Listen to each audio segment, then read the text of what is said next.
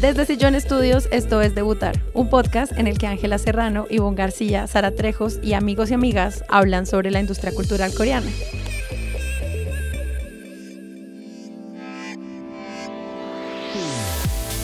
¿Y qué es debutar? Ese momento en el que un artista, después de muchísimo trabajo, por fin logra presentar su primera canción al mundo, así como nosotras con este episodio. Comencemos. Yo soy Sara Trejos y creo que puedo asegurarle a todos los que escuchan que ya puedo bailar cinco pasos seguidos de una coreografía de K-pop. ¡Uy, Sari! ¡Felicidades! Lo hemos logrado, amiga. Lo has logrado. Yo, por mi parte, soy Ángela Serrano y puedo confirmar que no puedo bailar cinco pasos seguidos, pero puedo mover las manos al ritmo de muchas coreografías diferentes. Yo creo que lo que tú puedes hacer perfectamente es cantar coreano aún sin saber coreano. Es cierto, es cierto. Y yo soy Ivonne García y tengo que admitir que soy parte de un nuevo fandom de entre los muchos fandoms a los que estoy, pero estoy obsesionada con Le Seraphim y todavía no tengo mi bias, pero estoy obsesionada. Te hemos visto. Creo que sí. Te hemos visto entrar a ese lugar. Sí, es momento de aceptarlo y entrar al lado oscuro. You're anti-fragile, anti-fragile. Anti-fragile. Qué gran canción.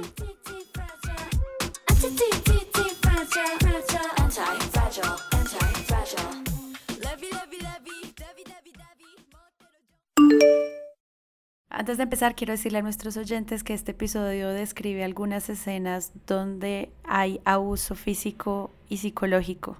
Sabemos que este es un tema que puede ser muy fuerte para muchos de ustedes. Para eso abrimos uno de nuestros espacios seguros en nuestro canal de Discord y a su vez creemos que es un tema del que tenemos que hablar de forma responsable como comunidad de fans del K-Pop.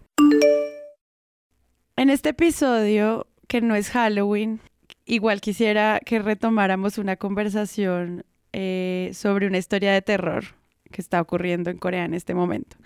Omega X es un grupo que debutó en junio de 2019 y sus miembros vienen también de otros grupos, entonces esta es como una segunda oportunidad para estos 11 chicos que estaban dándolo todo por este sueño de ser idols, que como hemos hablado en muchos episodios, es un trabajo arduo, de entrenamientos fuertes, de mucho trabajo, de esfuerzos mentales que tienen que hacer y que parte de lo que nosotros hablamos incluso en el episodio de lo que va a pasar con ellos en el ejército es cómo su país y sus compañías los cuidan, ¿no? Se difundieron unos audios y unos videos en estas últimas semanas en los que pues es evidente la violencia y el acoso y el abuso que recibían de su CEO. Y esto pues causó un despliegue de noticias, pero también unas preguntas sobre qué pasa con los contratos que tienen estos idols y también con ellos. ¿Ustedes cómo vieron esta noticia? Y pues arranquemos por ahí, porque pues es muy difícil también ver esta situación para ellos tan, tan dolorosa y tan violenta y tan triste. Todo empezó eh, hace como un mes, a comienzos de octubre, en Twitter, que empecé a ver tweets de, de fans de Omega X diciendo que habían videos de, de la CEO regañándolos.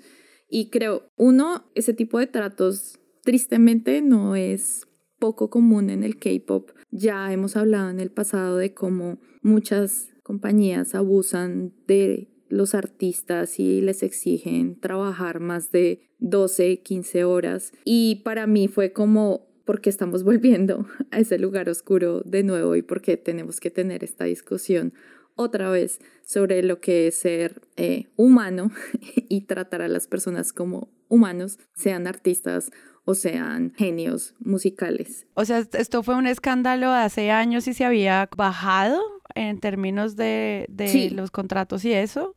¿En un momento se sintió que era más fácil o que estaba un poquito más flexible o algo de ese nivel? Sí, en el pasado, más o menos en 2016, la discusión se inició con un grupo que se llamaba The East Light y ellos eran muy jovencitos y el hecho de que fueran súper jóvenes, o sea, los miembros tenían desde los 13 años hasta, y el mayor era, tenía 16, eso puso el tema sobre la mesa porque este grupo, The East Light, ellos empezaron a contar su historia de los abusos a los que fueron sometidos por la CEO de su compañía.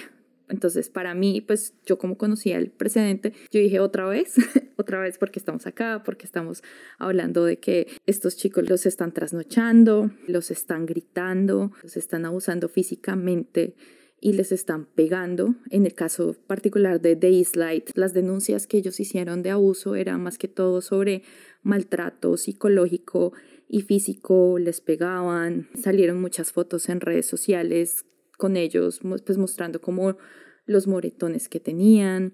Pues para mí fue muy chocante porque uno se imagina como fan recién llegado al K-pop que esto es más glamour, ¿no? O sea, yo siempre, como que todo el mundo los está atendiendo y todo el mundo los está tratando bien porque son los idols, pero el trabajo que hay detrás y como los esfuerzos que ellos tienen antes de debutar o antes de ganarse un nombre verdadero en la industria es totalmente distinto y creo que tanto el caso de The Light como lo que estamos viendo ahorita con Omega X son parte de ese lado oscuro de la industria que no mucha gente quiere hablar porque inevitablemente indispone a los fans, pero también perpetúa una cultura del esfuerzo y sacrificio que es muy común en Corea.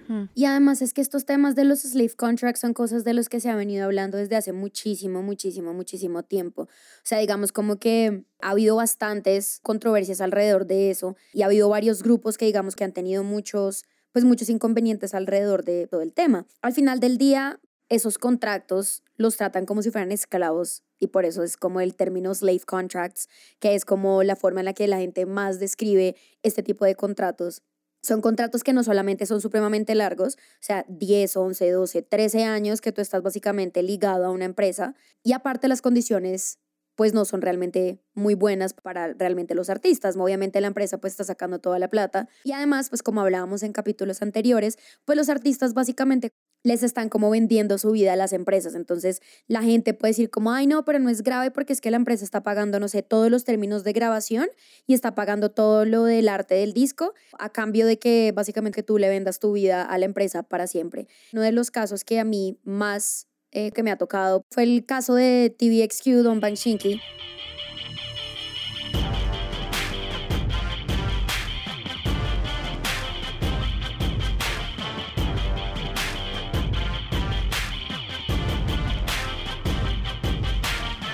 Porque ellos decidieron demandar a la SM porque su contrato era muy injusto, ellos estaban básicamente perdiendo su vida en ese contrato. Básicamente ellos les alargaron el contrato de 10 a 13 años, o sea, como que hicieron un acuerdo ahí directamente con la SM para alargar el contrato. Y aparte los dividendos que les tocaban a ellos, o que las ganancias que les tocaban a ellos eran realmente muy pocas, o sea, al final del día ellos no estaban recibiendo la plata de todas las ganancias que se estaban haciendo alrededor del grupo, sino únicamente sobre ciertas actividades, pero todo como el profit, eso todo, todo se lo estaba quedando 100% la empresa. Entonces básicamente es como al final del día pues ellos la demanda, básicamente salieron tres, salieron Jejong, Junsu y Yuchun de TVXQ y por eso ahora TVXQ son solamente You Know y Changmin, pero básicamente ellos eran cinco, ellos eran un grupo gigante, o sea, ellos eran básicamente como BTS, o sea, ellos eran muy famosos en los 2000 y cuando salió esta demanda, pues obviamente en esa época no era tan común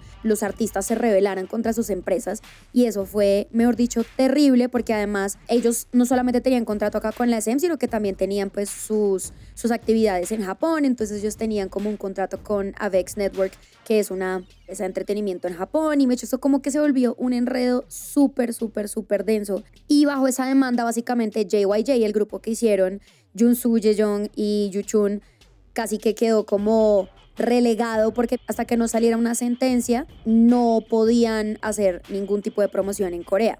Entonces ellos trataron como de hacer cosas igual como en Japón y eso, pero en Corea eso se vio, fue pucha, como si mejor dicho le hubieran matado a la mamá y a la familia porque decidieron demandar a la SM y salirse. Y pues eso fue un tema que empezó a abrir un poco más las conversaciones, al menos hacia lo que nosotros conocemos ahora, de lo que eran los contratos esclavos en ese momento el acuerdo que tenía era como un 90% para la SM, 10% para ellos, una cosa así. Y básicamente como que la SM les controla cómo se visten, cómo comen, la música que hacen, el pelo, el estilo, a dónde van. La empresa podía manejarles las agendas sin avisarles. Entonces ellos como, listo, ¿saben qué? Nos vamos de tour la otra semana para Japón dos meses Ah, pero es que es el cumpleaños de mi mamá, no, no me importa. No, es que se murió mi abuelito, pues mira, lo siento mucho, pero nosotros somos dueños de tu tiempo, básicamente. Entonces, al final la sentencia fue que la SM no le debía como prácticamente nada a ellos. Cada uno recibió 650 millones de won, porque básicamente cuando ellos demandaron, la SM dijo, ah, bueno, entonces ustedes no trabajan para nosotros, pero todas las regalías del 2009 se las quedaron debiendo. Y eso fue lo único que aceptó la SM que les debía. Pero todo lo demás, supuestamente no aceptaron los cargos, pero cuando uno lee como realmente la sentencia de lo que se había dicho, era como, ay, ellos decidieron con sus papás que el contrato no era de 10, sino de 13 años. Y ellos, ellos nosotros habíamos aceptado que la, que la distribución de la, del revenue era, mm, estaba bien, porque nosotros estábamos pagando todas las tarifas de producción. Básicamente como que les hicieron un montón de plata, pero les salieron a deber. Entonces como que... Claro. Legalmente, supuestamente el hueco es que no, ellos no le dieron nada y el acuerdo estaba completamente claro. La SM no hizo nada malo, pero cuando uno mira las cláusulas de lo que realmente supuestamente no salió mal, pues igual estaba muy mal. O sea, ¿tú por qué vas a poner a una persona de, no sé, pucha, 18, 19 años a firmar un contrato de 13 años y le vas a dar el 10% de las ganancias que va a hacer tu empresa a costas del trabajo de ellos? Ni siquiera van a poder tener un fin de semana para ellos que ellos decidan. Realmente esos contratos son desde hace mucho tiempo, solamente que ha habido muy pocos casos en donde la gente realmente que se para y denuncia y dice como, oiga, esto me parece una falta de respeto, respéteme, ¿sabes? Pero al menos ahora ya se le está dando mucha más visibilidad y la gente está parándose más en la raya y está saliendo a hablar mucho más de este tema. De nuevo a mí este, esto de TVXQ me rompió el corazón porque a mí me gustaba mucho TVXQ. Miroti, que es una de mis canciones favoritas.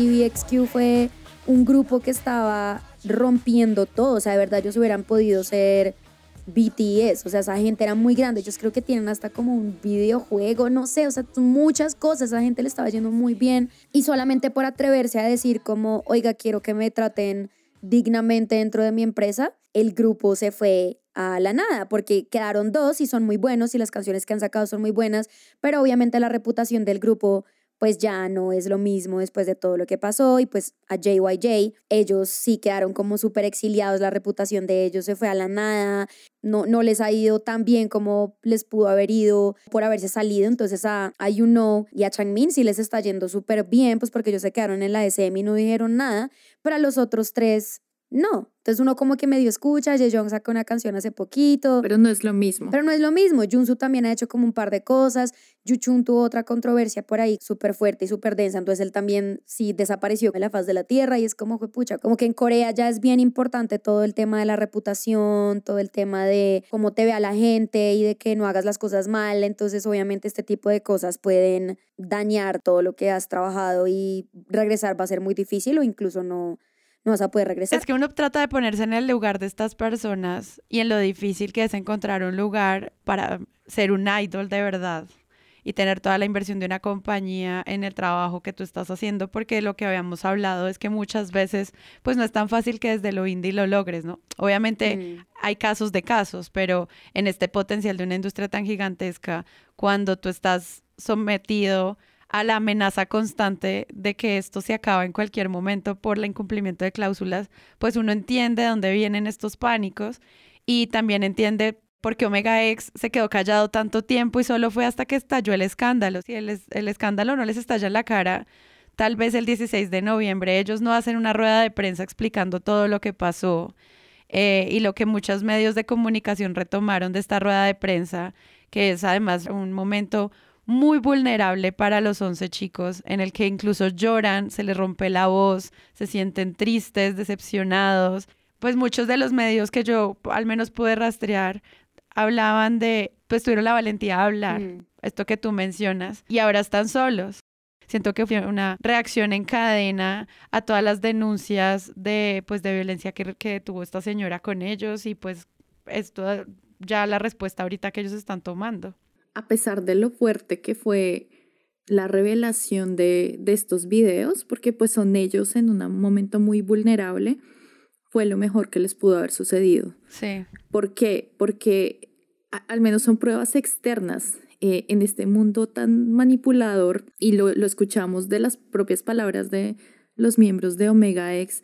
Ellos decían, nos manipulaban, esta señora nos decía que no éramos nada sin ella o que nos iba a quitar el lanzamiento del disco, que no nos iba, que nos iba a sacar del, del, grupo porque no hacíamos lo que ella quería, que era irse a tomar con ella, ella les tocaba la mano, sin consentimiento, por ejemplo. Les tocaba la cara, las piernas.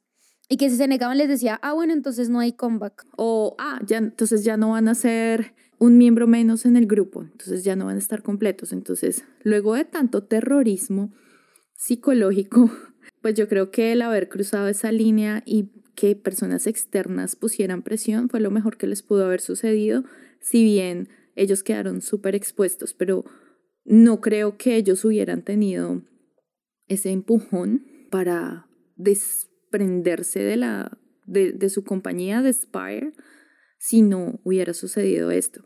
Y creo que es cuando llegan a esos casos extremos que los artistas dicen, pues que tanto, que tanto valoro, uno, mi carrera y dos, o sea, que tanto pesa pues mi bienestar físico y mental para yo poder seguir haciendo lo que me gusta tanto que es pues cantar, hacer performance ante la gente y también pues los fans y ellos mismos lo dijeron, ah. también los fans fueron los que les dieron la fuerza para tomar esta decisión y salir al mundo y decir, sí, abusaron de nosotros, eh, nosotros estuvimos bajo estas condiciones durante casi un año, pero también queremos llamar la atención sobre este tipo de prácticas que no están bien.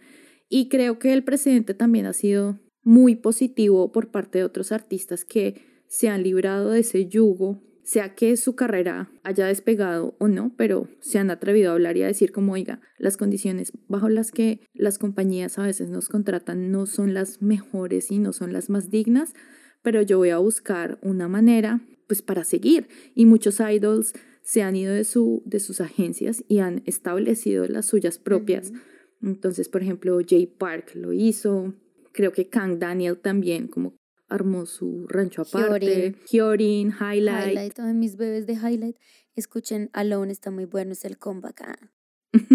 Entonces, uno ve que estos nombres que todavía son súper fuertes en la industria se han despegado de nombres también muy grandes en la industria. O la misma Jessie. Jessie dejó Pin Nation y ahorita está sin disquera, sin compañía, pero algo pudo haber ahí. Por ejemplo, en el caso de, de, de Jessie, no es que hubiera habido maltrato, pero creo que ellos están empezando a dar cuenta que a veces no necesitas una compañía para ser exitoso, si bien a veces eso te catapulta. Y yo creo que los chicos de Omega X saben su valor y saben su talento y por eso no quieren dejarlo perder simplemente yéndose de la compañía. Y me parece excelente que hayan denunciado a Spire y le estén pidiendo todo este tipo de reparaciones, porque eso no se soluciona con una disculpa pública y retirar a, la CEO. Que tras el escándalo ella entre grandes comillas, renuncia, ¿no? Sí, se supone que ella renuncia, pero pues al parecer el chisme que hay es que ella es la esposa del el dueño de la empresa igual. Entonces es, sí, te vas a salir, pero igual vas a seguir sacando provecho y vas a seguir recibiendo plata de esto, ¿saben? Y eso pasa yo creo que mucho en varias empresas, incluso en Occidente, que es como, ay, no, se retira, yo no sé qué, no sé, Cat Bondi se retira, es como, pues sí, Cat Bondi se retira de KVD Beauty, pero pues igual ella es dueña de KVD Beauty porque es su empresa y es la accionista principal. No sé si eso ya ha cambiado. Mm. Yo creo que por eso también los de Omega X se pararon y dijeron como, pues vamos a denunciar y no vamos a seguir en la empresa ni nada porque esto definitivamente no se puede quedar así y no puede ser simplemente un me retiro y ya, porque digamos como que siento que esa es parte de como de la estrategia que usualmente utilizan en Corea y es como, ay, bueno, entonces me retiro de la industria del entretenimiento y cinco años después regresan. Algunos mm. tienen el derecho a regresar, no sé, por ejemplo, BI, que su controversia fue una bobada, es como, ay, le encontraron que supuestamente había fumado marihuana, pero no está seguro. Y él como, ay, sí, soy el peor porque pensé que sería una buena idea, entonces me retiro. No te salgas de ahí con por esto o vainas así. O por ejemplo también Young Jong-hyun, que él era de Highlight, él era como el productor y uno de los raperos, y él también se salió porque estaba en el group chat este donde, donde este tipo estaba pasando fotos como de chicas sin su consentimiento pero él como que estaba en el grupo y nunca había interactuado ni nada, pero como lo habían metido en el grupo, pues el man sacó del bulto y se salió de Highlight y se desapareció de la industria y ahorita este año hizo su comeback. Entonces, eso es algo que hacen mucho y uno en algunas circunstancias dice como, bueno, o sea, igual lo, lo que pasó no estuvo tan grave, vuelve, por favor, no pasa nada. Esto muy seguramente era algo que podía hacer esta señora. Entonces, ay, sí, me retiro, me voy de Spire, renuncio para que la empresa no tenga problemas. Ah, pero igual estoy detrás, igual luego vuelvo y empiezo a participar de a poquitos hasta que ya vuelvo a participar en esto y hasta que no tenga una denuncia y no la metan a la cárcel o no tenga una, una condena, pues básicamente va a poder hacer lo que se le dé la gana y por eso me parece que los chicos de Omega X también tomaron una decisión muy responsable de pues de hacer la denuncia no solamente pública, de salir a hacer esta rueda de prensa, que me parece muy fuerte que tú tengas que salir a una rueda de prensa y decir, sí, me abusaron sexualmente y físicamente y como que me maltrataron y fue horrible y fue el peor año de mi vida sino que también tomar cartas en el asunto legal. Es como, pues así, pues entonces también te voy a demandar y te vamos a, a meter tu buena demanda y pues obviamente como esto está siendo tan viral y tan grande, pues al Estado sí o sí le va a tocar responder. Quisiera hacer como un pequeño resumen de las denuncias que ellos hacen en la rueda de prensa. Ellos hablan de varias cosas. Yo alcancé al menos a contar unas 10 cosas que denuncian.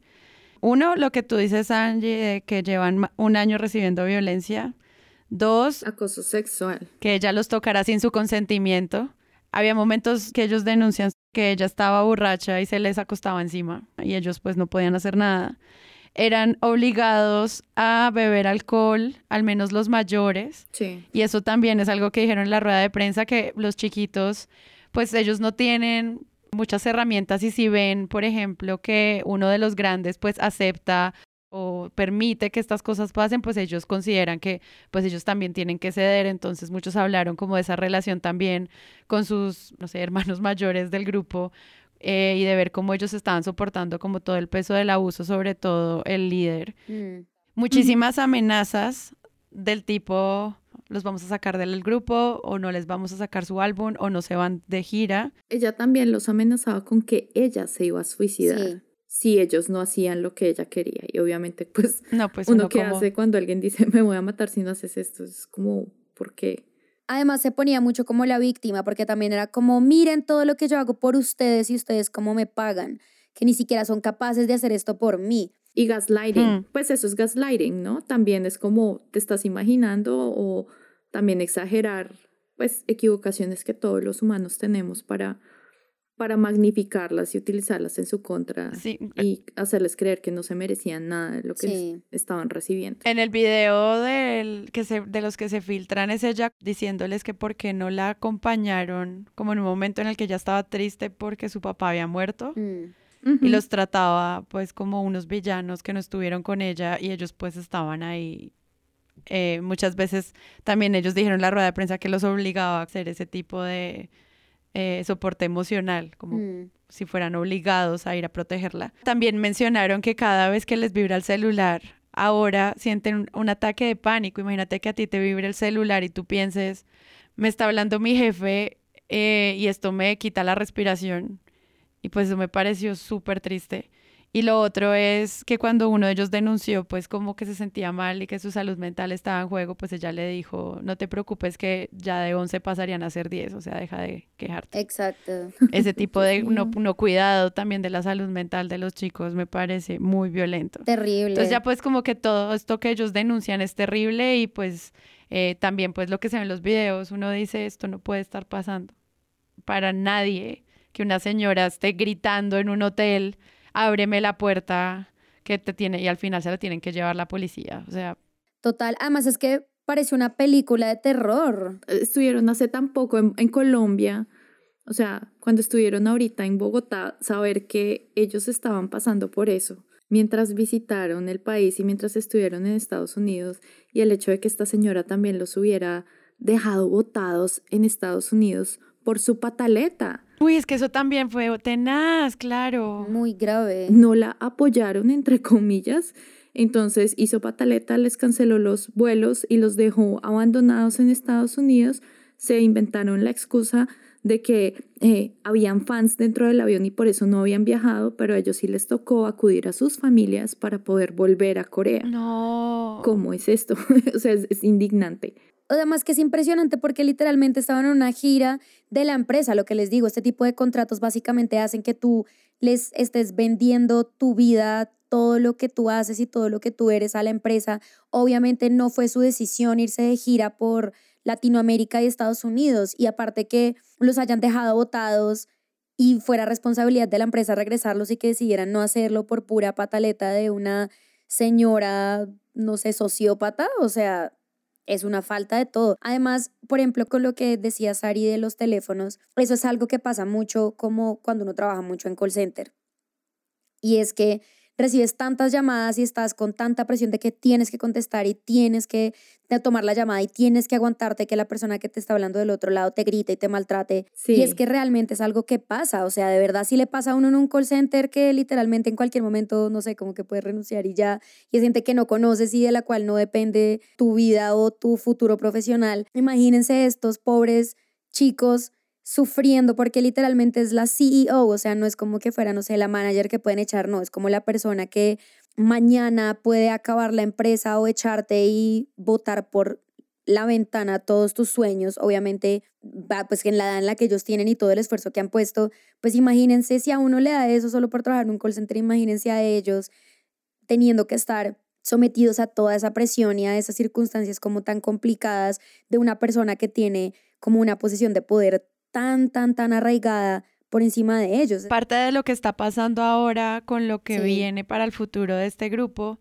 es que pues uno ya se están asesorando legalmente y los vimos con sus abogados en la rueda de prensa, cosa que uno siente, bueno, hay un soporte y no están solos en esto. Y tienen que lograr al menos dos cosas. Uno, anular el contrato de exclusividad que ya tenían con esta empresa, porque pues esos contratos, como ya hemos dicho varias veces, son larguísimos y si no se cumplen, ellos tienen que hacer, pues pagar una penalidad que en el fondo pues termina entonces saliéndoles a deber. Y estos abogados, pues ya con todas estas demandas y todas las pruebas que una periodista les pregunta en la rueda de prensa, ustedes tienen pruebas y ellos son como, lo que tenemos es pruebas pues me imagino que esto ya arranca como en el camino de la denuncia para que ellos puedan terminar ese contrato de exclusividad sin necesidad de pagar esa deuda y pues prenderemos una vela acá en debutar para que eso ocurra bien, como que la justicia lo haga bien. Y dos, eh, tienen eh, pues que iniciar, ya si ellos pues lo desean así, sí. pues iniciar el registro de la marca de Omega X y del nombre de su fandom, que es Forex, para que pues eso les pertenezca a ellos, porque además sería el colmo que después de tanto trabajo, estos 11, que pues ya seguro trabajan bien y son amiguis y todo el tema, pues les toque montar de ser otra banda, aunque bueno, yo siento que si ellos deciden llamarse pingüinitos, el planeta entero los va a apoyar, pero pues igual también es un tema de dignidad, ¿no? Entonces, como ver ellos cómo van a lograr esto también en términos de derecho de autor, vamos a ver qué pasa. O sea, yo creo que les va a ir bien, les deseo lo mejor. Igual eso del nombre no es tan grave porque casos muy positivos se han visto y es el de Highlight, porque es que Highlight era Beast y ellos estaban en Cube y en un punto Beast era uno de los grupos más grandes, o sea, Beast era gigante también, como al tiempo con Shiny. Beast era de los más grandes, con,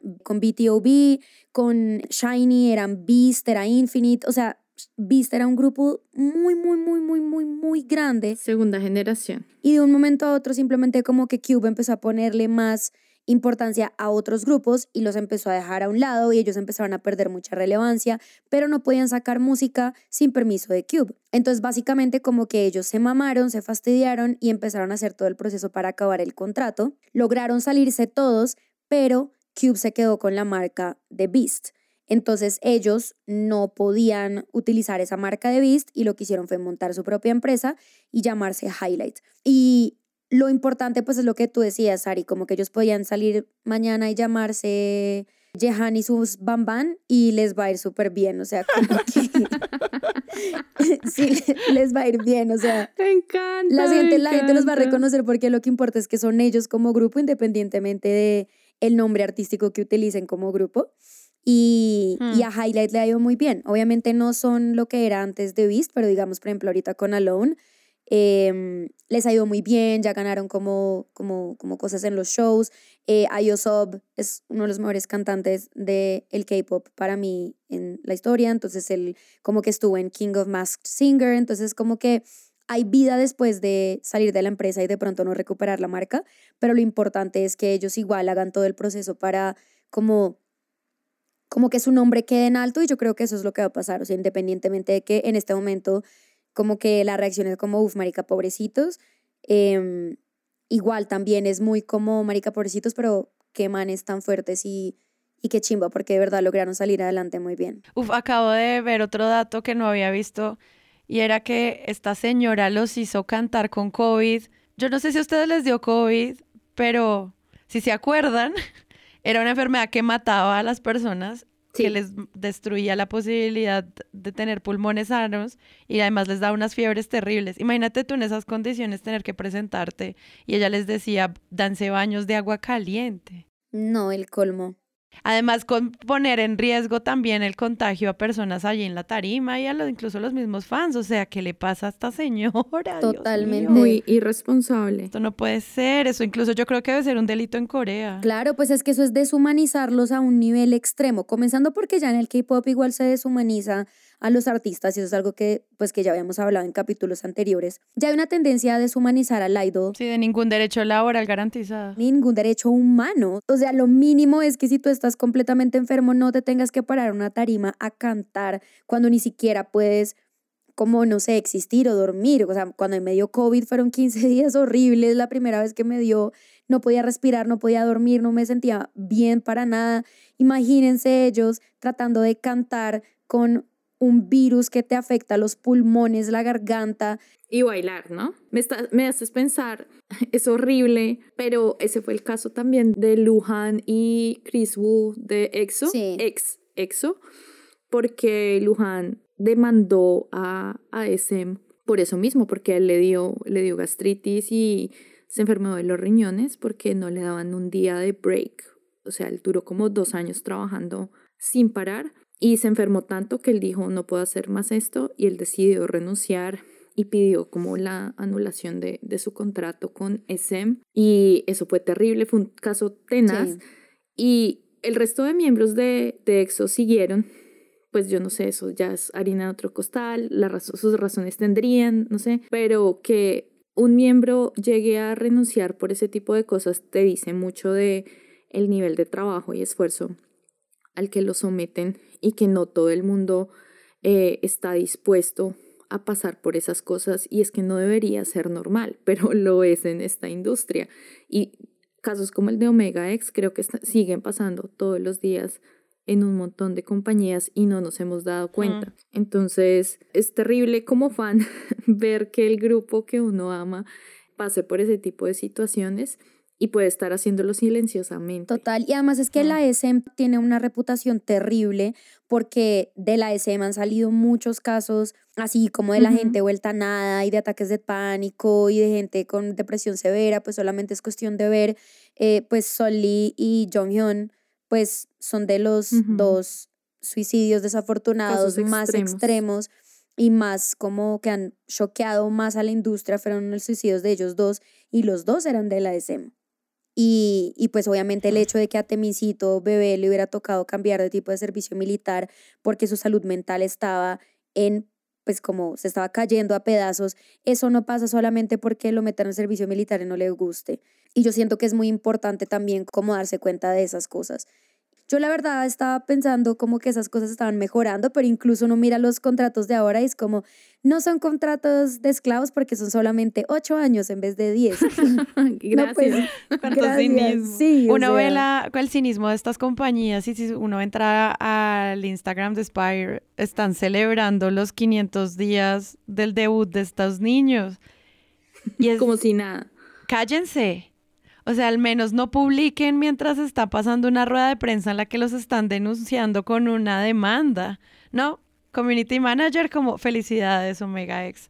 Y ahí, uno se da cuenta también como del cinismo de nosotros sabemos muy bien cómo hacer de cuenta que aquí no está pasando nada. Me pareció tan grosera esa publicación que pensé debería denunciarse como contenido violento en las redes sociales por más que sea un póster precioso de ellos celebrando el hecho de que habían debutado lo que les conté de, de East Light sentó un precedente tan grande que en 2019 como el Ministerio de Cultura, Deporte y Turismo de Corea, ellos declararon, hicieron como una ley que les ordena a las compañías, uno, que no debuten tan jóvenes los, los idols, pero si tienen algunos de ellos, tienen que garantizarles cierto, ciertos derechos y ciertas cosas. Pero para muchas compañías se siguen pasando por la galleta este tipo de cosas.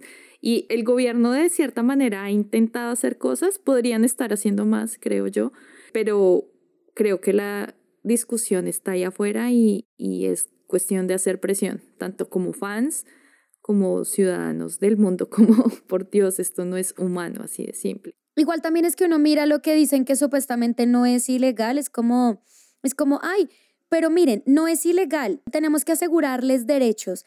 Es que ya no son 10, sino van a ser 8. Y en todos los derechos es que ya no es el 10%, sino el 15%. Y entonces asegurarles derechos es que tengan terapia una vez al mes. O sea, literalmente ni siquiera es como que sea realmente asegurarles unos derechos reales como las personas que son, sino que simplemente como, mira, te, te estábamos dando migajas, ahora toma una tajada de pan. medio pan, ten, medio Total, y es que yo leía la, la, pues como la sentencia de lo de la demanda de, de, de JYJ y la SM, donde ellos hubieran aceptado los cargos que, que era de, pues como de toda la plata que ellos perdieron por no poder hacer cosas en Corea, hubieran sido millones, o sea, como por lo menos 5 billones de wones por cada uno hubiera tenido que ser, porque de verdad las reparaciones, esa gente era demasiado famosa ay, no, es que nosotros habíamos acordado con sus papás que eran 13 y no 10. Y es como, pucha, estás hablando de una persona que tiene 25, 26 años y firmó eso con sus papás a los 17. Sí, el gobierno supuestamente está haciendo cosas para que ellos tengan mejores condiciones, pero ¿realmente están haciendo cosas para que tengan mejores condiciones o simplemente es un contentillo para que las personas digan, no, sí, el gobierno está haciendo cosas para que sean mejores, pero... Te voy a dar el derecho de, de parecer humano. Sí. Así de simple, o sea. y puedes dormir, te voy a dejar dormir dos horas más. Exacto, es como... De, las, de, la, de, la, de la hora que te dejaba dormir, entonces puedes dormir ahora tres, porque soy chévere. Y con todo lo de EXO también fue, fue muy maluco porque básicamente se terminó saliendo casi toda, toda como la línea china porque ellos los trataban muy mal. De verdad hay muchas vainas que siguen estando muy mal con respecto a los contratos y el trato de ellos pues no sé, tiene que ser mucho sufrimiento, weón, o sea. No sé si a ustedes les pasa, pero al ver todos estos casos, particularmente SM, que tiene tantos artistas que yo amo, a mí me plantea un dilema ético mm. de... De consumo, De apoyar a artistas que pertenecen a esa, a esa compañía. No, o sea, yo amo al artista, yo amo a Temin, amo a Beckian, pero que tanto también estoy apoyando esas prácticas tan poco éticas de abusar de las personas y llevarlas a esos extremos de, de problemas de salud, de salud mental pobre o inexistente. A veces me pone a pensar y yo digo, ¿será que, será que estoy poniendo mis huevos en, en la canasta que es? No sé si les pasa a ustedes. No, totalmente. O sea, yo amo mucho a Shiny y a Baekhyun y a EXO. De verdad me gustan mucho. Es como fue pucha, pero me siento muy mal de seguir apoyando a esta empresa. Yo siento que ellos cuando salen del servicio militar ya están por encima del bien y del mal y por eso también Super Junior hace lo que se les da la gana y pues ya también Kia hace lo que se le da la gana y eso, pero pues igual al final del día se siguen apoyando esas prácticas porque obviamente puede que ellos ya estén por encima del bien y del mal, pero grupos nuevos que debuten, no sé, ESPA, pues uno no sabe cómo la están pasando ellas, cómo la está pasando en City. Por ejemplo, a mí me parece impresionante cómo al pobre Mark o sea, ese, ese, ese, pelado está en todas las unidades de NCT. Ese niño, yo no sé, yo no sé en qué momento duerme, o sea, que era lo que yo te decía cuando ustedes me plantean un escenario en el que hay 10.000, 11.000, 15.000 trainees. Pues ya yo siento que eso debe ser una presión muy fuerte el volver a empezar, a qué edad, eh, audicionar en otro lado. Eh, hay muchos que pasaron, por ejemplo, de ser bailarines de soporte a convertirse en idols o cosas de ese tipo, pero pues es un trabajo muy difícil que yo me imagino que causa un miedo terrible, al menos si tú ya estás como en una cierta edad en la que ya te estás yendo de cierta manera o tienes un nombre grande detrás, o sea, como yo ya hago parte de eh, NCT, pues nada. o sea, uno que, hace con esa información me parece dificilísimo para ellos. Total, además porque Mark es uno de los más populares de NCT, o sea, de verdad, es que lo que les digo es que... es el líder de NCT? No sé. Pero yo creo que saca un cereal de NCT y está Mark ahí de primerazo. Pues que NCT, ¿cuántos son? Como un millón de personas. Son 23 miembros. NCT tiene. O sea, el NCT 127 se supone hasta donde yo tengo entendido, sí son. No, pero es que el NCT 127, 127 es una subunidad y en esa subunidad 6, 8, 9. Son 10 miembros. Ah, 127. O sea, 1, 2, 7, 1 más 2 más 1 más 2, 3 más 7. 8, 9, 10. Pero pues, por ejemplo, DSM también está Boa, que tú has hablado mucho de ella. Sí, total. Es que por eso te digo, como es que la DSM es una de las empresas más grandes. O sea, hay una cosa que ya se llaman las Big Three. Y las Big Three son la YG, JYP y la SM Entertainment. Obviamente eso ya ha cambiado porque ahora pues la grande, la, el papá de los papás pues es Hybe, pero durante muchos años y durante mucho tiempo, o sea, ese Big Three eran SM, YG y JYP. Entonces, básicamente como que si tú lograbas entrar a ser un trainee de alguna de esas tres empresas y además lograbas debutar en alguna de esas tres empresas, básicamente ya le pegaste al perro. Y es, y es todavía en este momento donde un grupo debuta en la SM, en JYP o en la YG y tienes el éxito garantizado. O sea, solamente es cuestión de ver a ESPA, pues que acaban de debutar hace re poco y les está yendo, pero es que es ridículamente bien.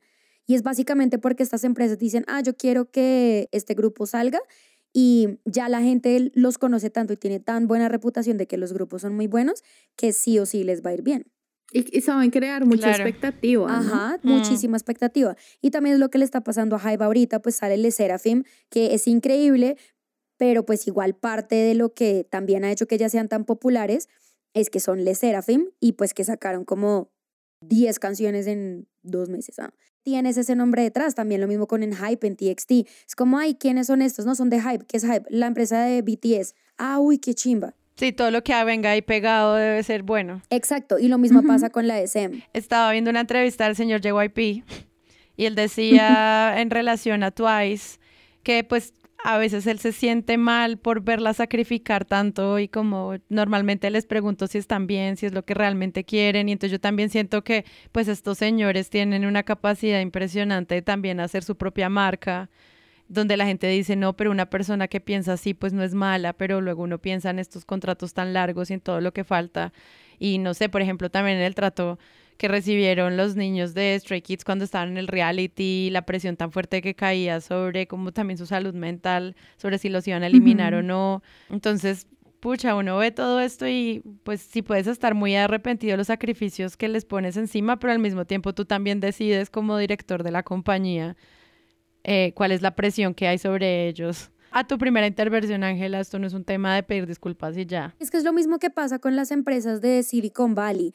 Es como, no, y nosotros cuidamos a nuestros empleados y nosotros somos una familia y abogamos por el bienestar de todos, porque todos vamos a crecer juntos, como la empresa, bla, y si a la empresa le va bien, nos va bien a todos. Pero al final del día, ¿qué estás haciendo? Poniendo a tus empleados a trabajar 14, 16 horas al día por salarios que no, puede, muy seguramente no son tan buenos.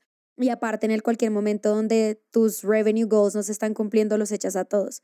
Pobrecitas las chicas de Twice, porque es que yo sé que ellas están sacrificando un montón. Y ay, no, lo siento mucho, chicas, están seguras que quieren estar y que esto es lo que quieren. Sí, no, ah, bueno, entonces vengan, saquemos otras ocho canciones en los próximos tres meses y váyanse de gira. Y por favor, eh, Momo solo come cubitos de hielo porque tienes que tener abdominales de acero para la gira. Porque estás gorda, entre comillas.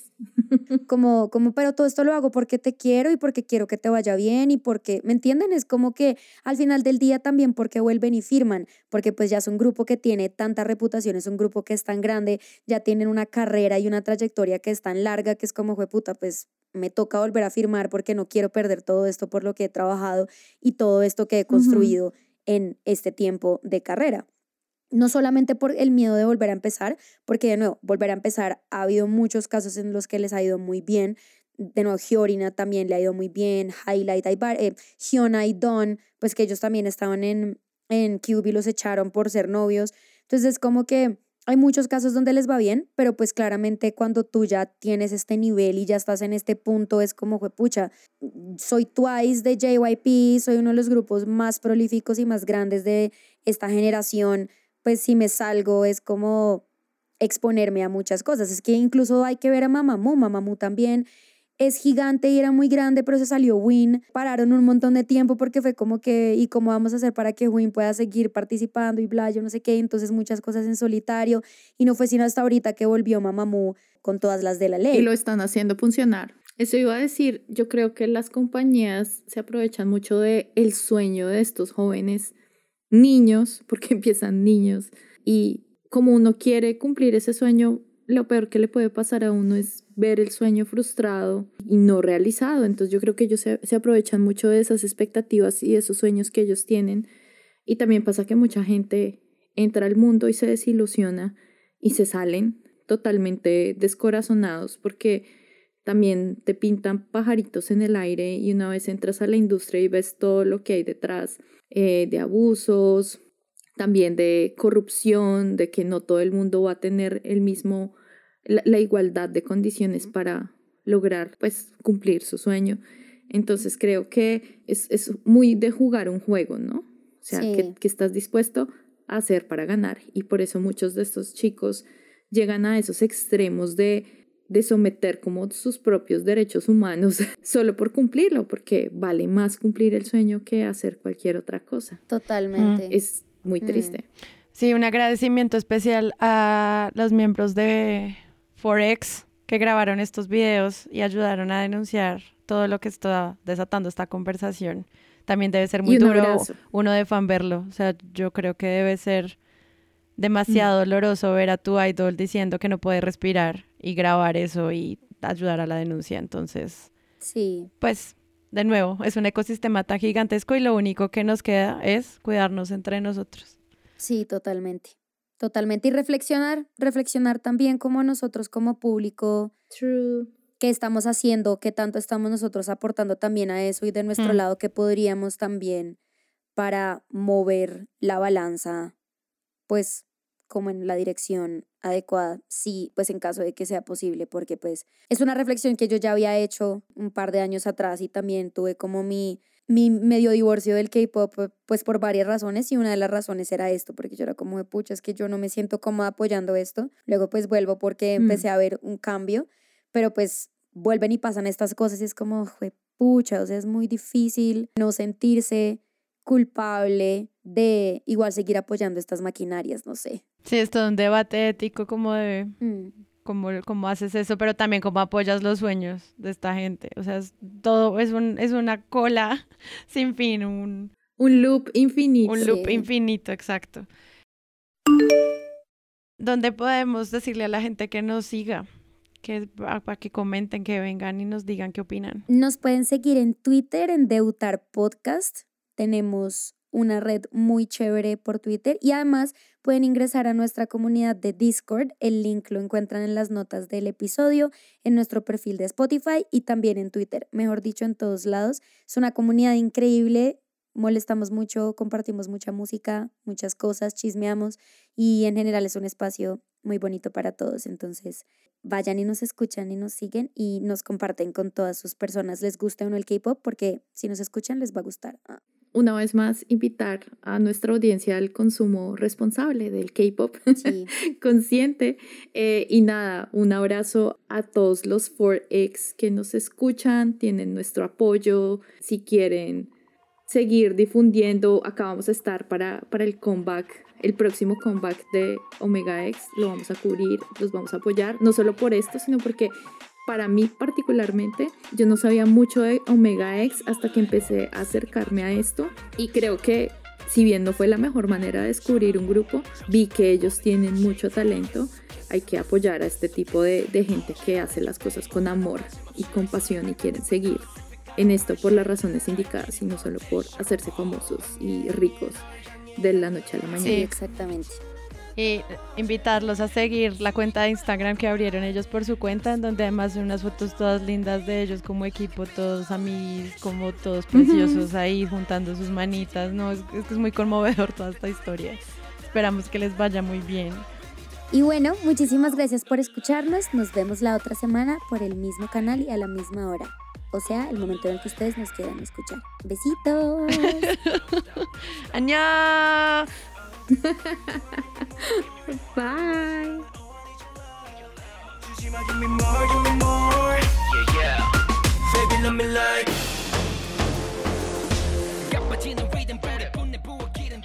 Debutar hace parte de Sillón Estudios, una red independiente de podcast donde además pueden escuchar Presunto Podcast, Expertos de Sillón y muchos más. En Debutar somos Ángela Serrano, Ivonne García y Sara Trejos. Nuestro logo es de Daniel Lara. Nuestra asistente de producción es Paula Villán.